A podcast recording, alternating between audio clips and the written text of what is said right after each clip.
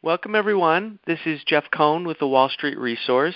Joining me is Dr. George Palikaras, and he's the CEO, and we also have Ken Rice, the CFO of Meta Material Inc. Good morning, gentlemen. Good morning. Good morning. So you guys are recently public. Um, Ken, can you just touch on that? And then George, um, you know, just after that, give us a quick overview of the company. Sure. We are very recently public. We, we did a reverse merger with a company in Texas called Torchlight Energy Resources. It closed on Monday, the 28th, this week, and we started trading on the NASDAQ under the ticker MMAT. Um, leading up to that merger, we were able to put a fairly large chunk of capital in the bank, so we're coming to the NASDAQ market with a newly public company on NASDAQ, a balance sheet that has just around $160 million in cash, virtually no debt, and a, and a fairly optimistic outlook for the future. Great. And, and George, so tell us what you guys do. Thanks, Jeff. Uh, Metamaterials is a developer of high performance functional materials and nanocomposites. So today we design and manufacture these materials um, not only with more sustainable ways, but at a cost that is significantly less than the competition. Our industry is typically in the semiconductors, broadly speaking. And as you know, uh, semiconductors are not very scalable materials. They cost a lot of money because they're typically rare and scarce materials. We figured ways of making these uh, complex structured materials uh, thinner typically a tenth of the thickness, using commodity materials like copper and alumina instead of rare earths. So that gives us an edge over our competition, making us not only cheaper but better in many different ways. Our products are designed to basically create opportunities in multiple industries, from aerospace, which is what we started with, collaborations with Airbus and Lockheed, for example, uh, moving on to automotive, consumer electronics, medical, and even energy, um, where we are focusing our next generation products. Uh, we offer these capabilities as an enabling technology to all these different industries. Okay. And, and so you're in a space where there's got to be some some very large competitors. Can can you give us an idea of the competitive landscape and, and how you fit in and, and what your advantage is? Absolutely. Um, there are not just competitors out there, but there's also mega trends, which I will hopefully touch upon uh, during this presentation. On the competitive landscape, we have very few direct competitors in metamaterials. Um, metamaterials as a as a group of uh, as an emerging industry group uh, Meta is the only platform technology company.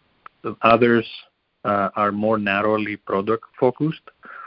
When you look at the broader field, um, we actually, in the first five years of our life, believed that the competitors today would actually be our suppliers. That was five years ago, where we worked with very large corporations uh, that were in the semiconductors and the chemi- large chemical industrials uh, industries.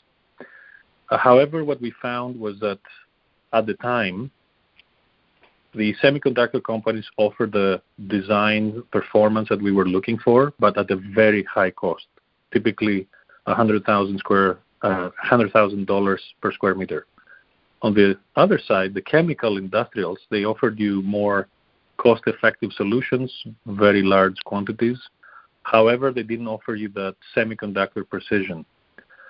So our design process required both, so both scale and low cost. So five years ago, we invented our own tools that offered um, semiconductor accuracy at kilometer scale. Basically, if you think about the competitive landscape, on the semiconductor side, you have companies like Applied Materials, um, JDS Uniphase, and many others. On the chemical side, you have the large chemical companies like 3M, DuPont, BASF.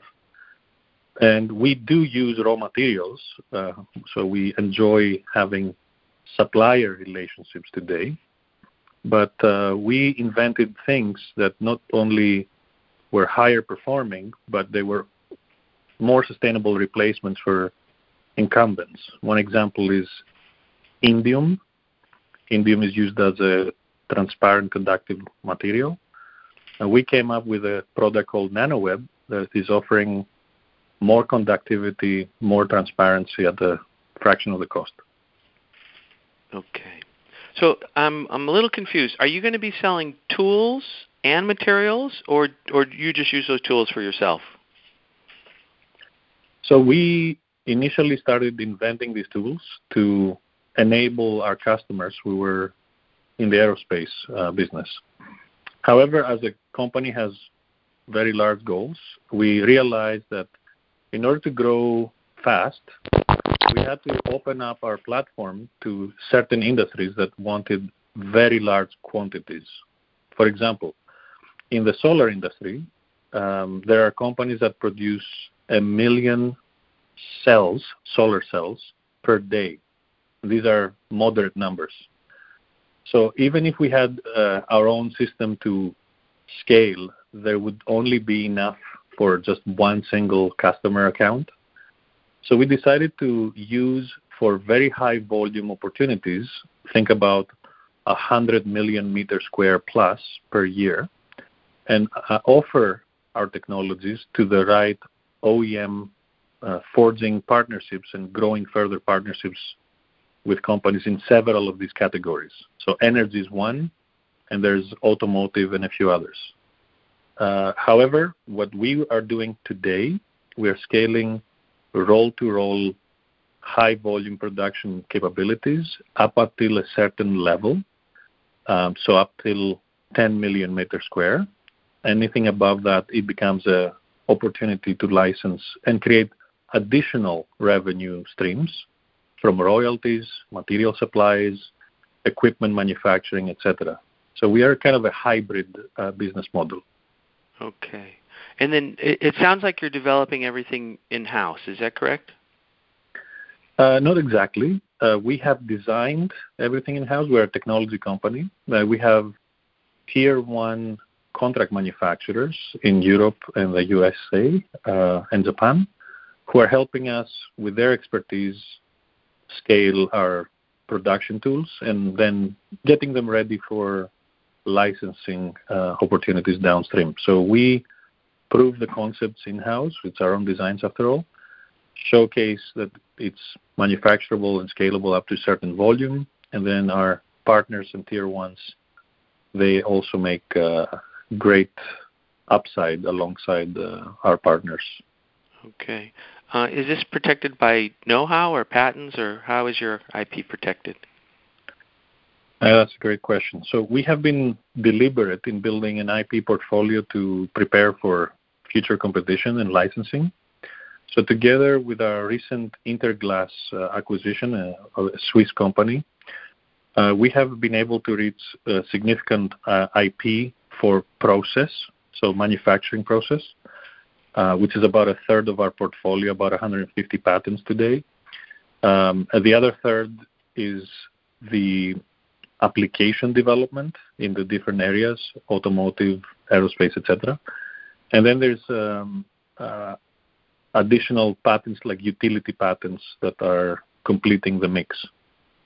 We are developing also strong brands so that they can be further leveraged uh, in licensing. We have, uh, I believe, now six trademarks registered, and we're building up our IP portfolio significantly more over the next uh, couple of years.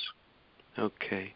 And then what's the low-hanging fruit, the addressable markets that can most use your technology? So from a low-hanging fruit perspective, uh, we're very excited about uh, 5G applications. This is uh, in reference to one of the first mega trends. Uh, I don't know if you're aware, but uh, in the world of 5G infrastructure, uh, analysts have mentioned that this is going to be more than a $2 trillion uh, rollout. And to deliver broadband speeds wirelessly, not only in our homes and our offices, but within new vehicles. The demand has um, is requesting for increased ranges and improved safety uh, in the case of vehicles. So with the 5G rollout, we have an opportunity. We announced a partnership with a Japanese conglomerate called Sekisui Chemical earlier this year, and we have uh, a, a, number of uh, prototypes, a number of uh, opportunities to showcase our technology. Um, we we have done already a phase one, and we're moving to new phases in this uh, development. Okay. Uh, one of the exciting things in 5G, uh, just as an example, AT&T and Verizon spent more than $100 billion this year to just license the frequencies, the spectrum. So you can imagine that uh, has a lot of attention, a lot of people working in that. The second thing is vehicle electrification. So with electric vehicles, um, metamaterials can also create lightweight uh, applications, and our materials will typically enhance efficiency. So from a windscreen of a car for de-icing, defogging, protecting sensors on the car, whether it's a camera or a lidar sensor against the the weather elements, um, head-up displays, so optics. So there's a, range. It's about a dozen products that we are uh, looking to develop for the automotive field.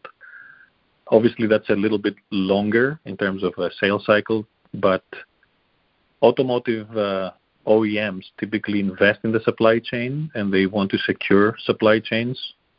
And there's, as you can imagine, fierce competition of who has the best technology um, that differentiates them in the marketplace. You you mentioned one partner. Do you have other partners since you're going after different uh, areas? Yes, we do have uh, partners in the tier one level, so Asahi Glass and PPG, uh, two of the largest glass manufacturers. They do glass for automotive, but also industrial glass uh, for you know high-rise buildings. This is where we can see our products being applied, and some of the large volume opportunities where these companies are known to produce hundreds of millions of meter square of glass and related uh, applications obviously match our capabilities and we're excited about that future. So is this a design in sale? From a business perspective, is that your yeah, question? Yeah, do, do do your products have to be designed into other companies' products? And so we have a, a library of designs. This is uh, tied to our the way that we make and produce our materials. One of the things that is very interesting and different about us is that we have an, a bottom uh, up approach upside down. So we basically, instead of inventing a molecule in the way of the chemistry companies do it, they invent a molecule and then they figure out where to apply this sometimes by accident. They invent things. Uh, sometimes, obviously, it will take them years of development to uh, perfect something. In our case, we use uh, computers and algorithms that solve equations and create unique metal and plastic compositions. And those at the nanostructure behave so differently that you can program a function into your material. Why is that important? Because unlike the chemical, physical chemistry, and uh, the competitors out there that take years of development and millions of dollars to develop something new, it takes us one engineer a few hours to come up with a dozen different designs that are typically 2 to 40x improvements our record today is 40x uh, improvement, and the moment that we show this to our customers, they get excited because they typically, from a chemical perspective, they expect 20% gains. Uh, so when you're going in and your starting point is 200 percent, uh, you can imagine that there's excitement. But what happens next is uh, going through a material selection program. They select down out of, let's say, a dozen designs which one is the right one for them. Then it gets transferred to prototyping. That's again where we have an edge. Our typical process takes minutes, where other uh, types of manufacturing from our competition takes uh, hours and days to complete. And then uh, moving on to basically qualify the, these products and then scale them, and depending on the size of the volume, um, potentially transferring them to those customers. But in all of these steps, we make sure that we maintain our IP so that we can keep growing our library and keep using some of these designs over and over and over. So at the baseline, if you think about it, it's a nanostructured film, and the design pattern on the film can result in different performance characteristics. Uh, but the fast, we talk about innovation at speed, typically at Meta. Uh, we are probably one of the fastest companies out there that can do that entire cycle uh, from start to finish. So, where are you in the process of revenue generation? Do you have products on the market now? Are you still in the development stage? And if so, um, what does it take to, to get revenue producing? Yeah, so the revenue um, production is um, primarily the company was focused in aerospace for the first uh, eight years of its life. So it's been only a couple of years ago then that we expanded so we started with, as I mentioned, Airbus, Lockheed, and a few other aerospace com- companies that I cannot mention uh, as our core customer. Uh, that's rapidly shifting now because we have now volume capabilities that uh, and new capabilities that we're building. Uh, so that composition of the revenue is going to shift towards other industries. what I can tell you is that we have products on the market. We have two types of uh, revenue streams. Uh, you may see on our website that there is an e-commerce website where we do what we call retail optics or components off the shelf that people can buy with as simple as uh, you know putting your credit card and purchasing. Now the audience for that is um, scientific instruments and universities and companies that would need those optics. Uh, we're expanding our catalog of products and adding more every quarter. And then we have the specialty materials where they are a result of partnerships. For example, with Airbus, we have launched a custom-made laser eye protection product called Meta Air, and it's the only product on the market that has been uh, certified by an OEM and approved by an airport uh, authority. When it comes to future revenues, um, we see a lot of uh, applications coming out of our major product line called NanoWeb, which is a transparent metal. Uh, and if you remember, I mentioned indium tin oxide as a transparent conductor that we're trying to replace.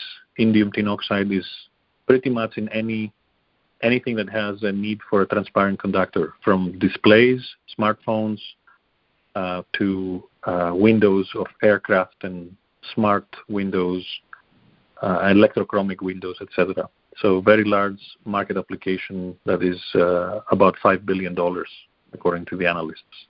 Okay. So from that perspective, uh, maybe Ken can add a little bit more color to the the way that we are going to approach the market for the revenue streams.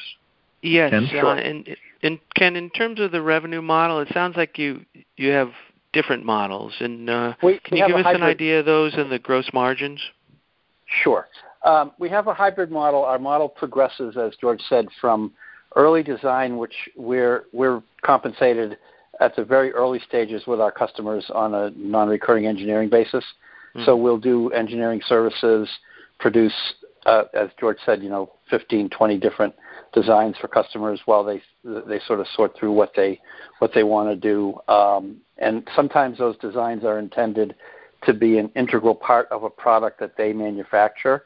as you said, the question about design in, or on occasion, and as in, for example, in the 5G, a lot of the product we're making in 5G is add-on, so we can do it we can do it either way. That's up to the customer.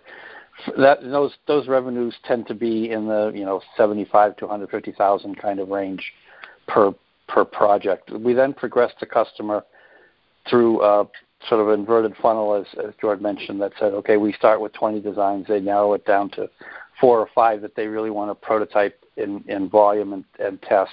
So we do that again, principally on a non-recurring engineering basis, and then we come to kind of a fork in the road. Once they've picked the one or two designs that they want to work with, um, we need to scale those designs to pilot scale. And pilot scale in this case maybe we, they want us to make, you know, 200, 400 square meters of, of stuff so they can test it and make sure it works. And then we and, and that is a combination of product revenue and engineering fees. And then finally, we can produce in our facility, which is one of the things we're doing a, a lot of this year with investment, is we're scaling a, a pilot scale plant in our facility that, as George said, can produce maybe a million square meters over the course of a year on a two shift basis. And we'll run their their production initially in our facility in Halifax, and then if depending on the application and the likely downstream demand, we'll either continue to produce the materials in our facility for them on a per unit basis, or we'll license them a combination of the design technology, access to the machine tools that they need in their own facility to make their own product, including scaling it to the, to the levels that they may want. So it is definitely a hybrid model of a combination of NRE product business and in certain high volume applications, we'll actually license the technology and the production capability to our customers. Great. And the, you mentioned the facility. Um, is that up and running, or, or does it require additional capex? We're this year we're spending probably close to two and a half, three million dollars on retrofitting a 68,000 square foot facility in Halifax that we expect to bring online in the fourth quarter, and that facility will house all of um, or, or a lot of our R&D capability plus a customer training center and our roll-to-roll pilot capabilities, and that will supplement our small-scale prototyping activities that occur mostly in our facility in Pleasanton, in California. Okay. In addition to making it there and, and potentially at a customer's, uh, are you tolling or, or can you scale? Is, is what I'm getting at. Where are you in terms of capacity? Yeah, I can, I can ask. I can answer that. So Go ahead. the good news, the good news on any of the nanotechnology systems, uh, nanofabrication systems are typically fully operated and automated by machines.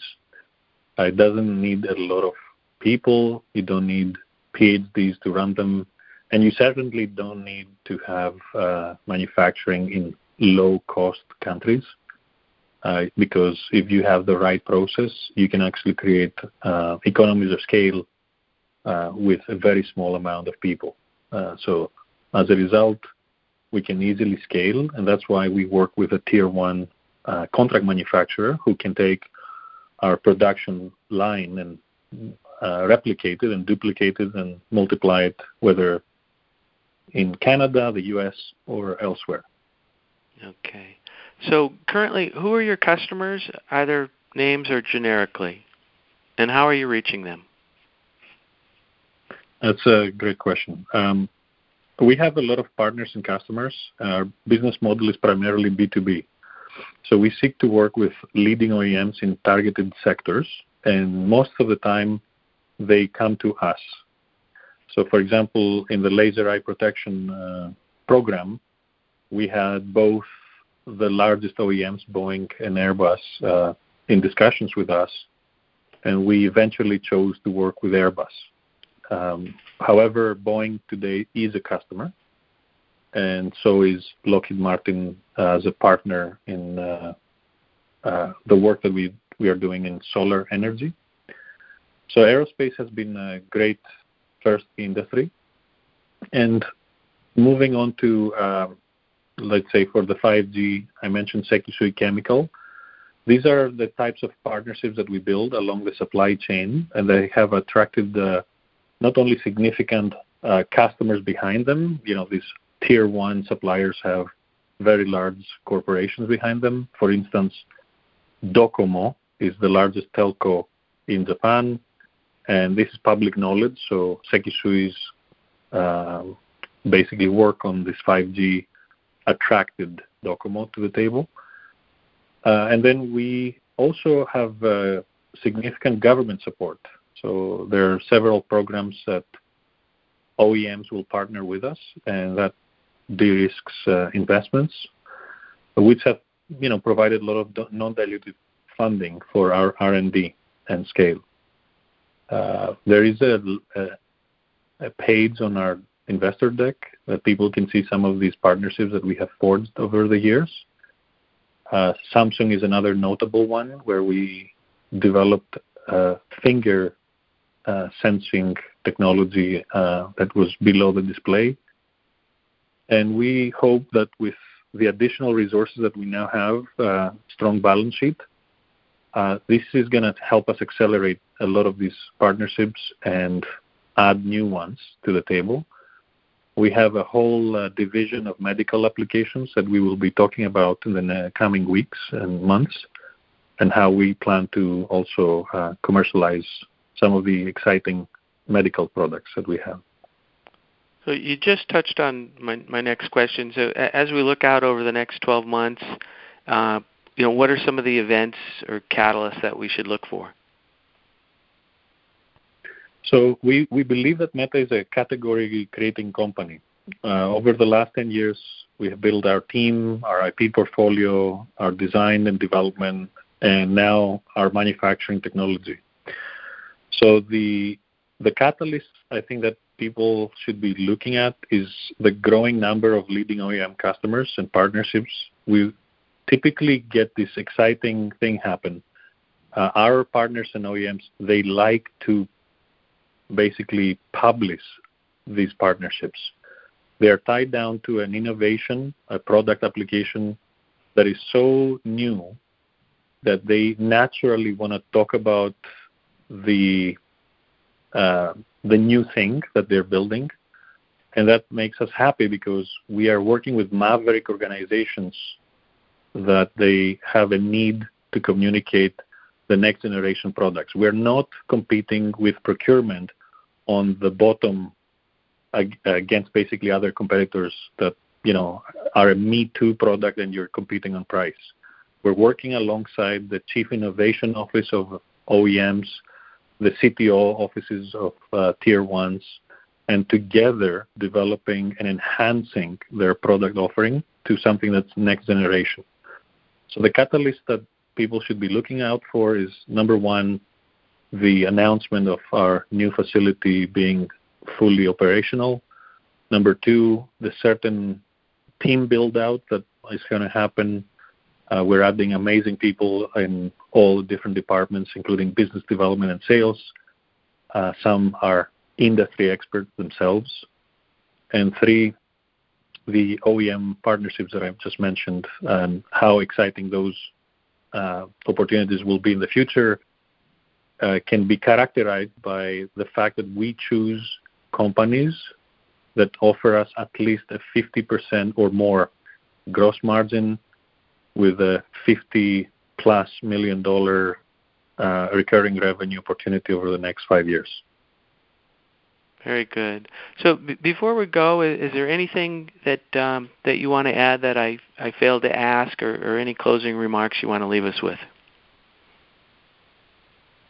Um, I would just want to say that our, our mid to long term roadmap includes medical applications with multi billion dollar potential. For example, how do you increase the resolution of MRI scans while reducing their cost and increasing the speed of image acquisition? How do you detect breast cancer and prostate cancer earlier without radiation risks and doing so painlessly? You know, um, and how do you work in in diabetes management, which uh, is supposed to be the holy grail, uh, how to accurately measure glucose without drawing blood, without finger sticks. So the technologies, including some biosensors that allow us to reduce cost, and basically bring these technologies out of the hospital or the lab right to the clinic and the point of care or even into the home. These are something that uh, are very exciting, and obviously anything in medical takes time. Uh, but we are excited about the, that future and what we can bring that will make and help uh, change people's lives uh, for the better. That's part of our mission, and we're excited to have uh, you know more Q and A's like this. So thank you for the opportunity to talk to you today. Oh, my pleasure. Thanks, gentlemen, and thanks for sharing the story. Thank you. Thank you.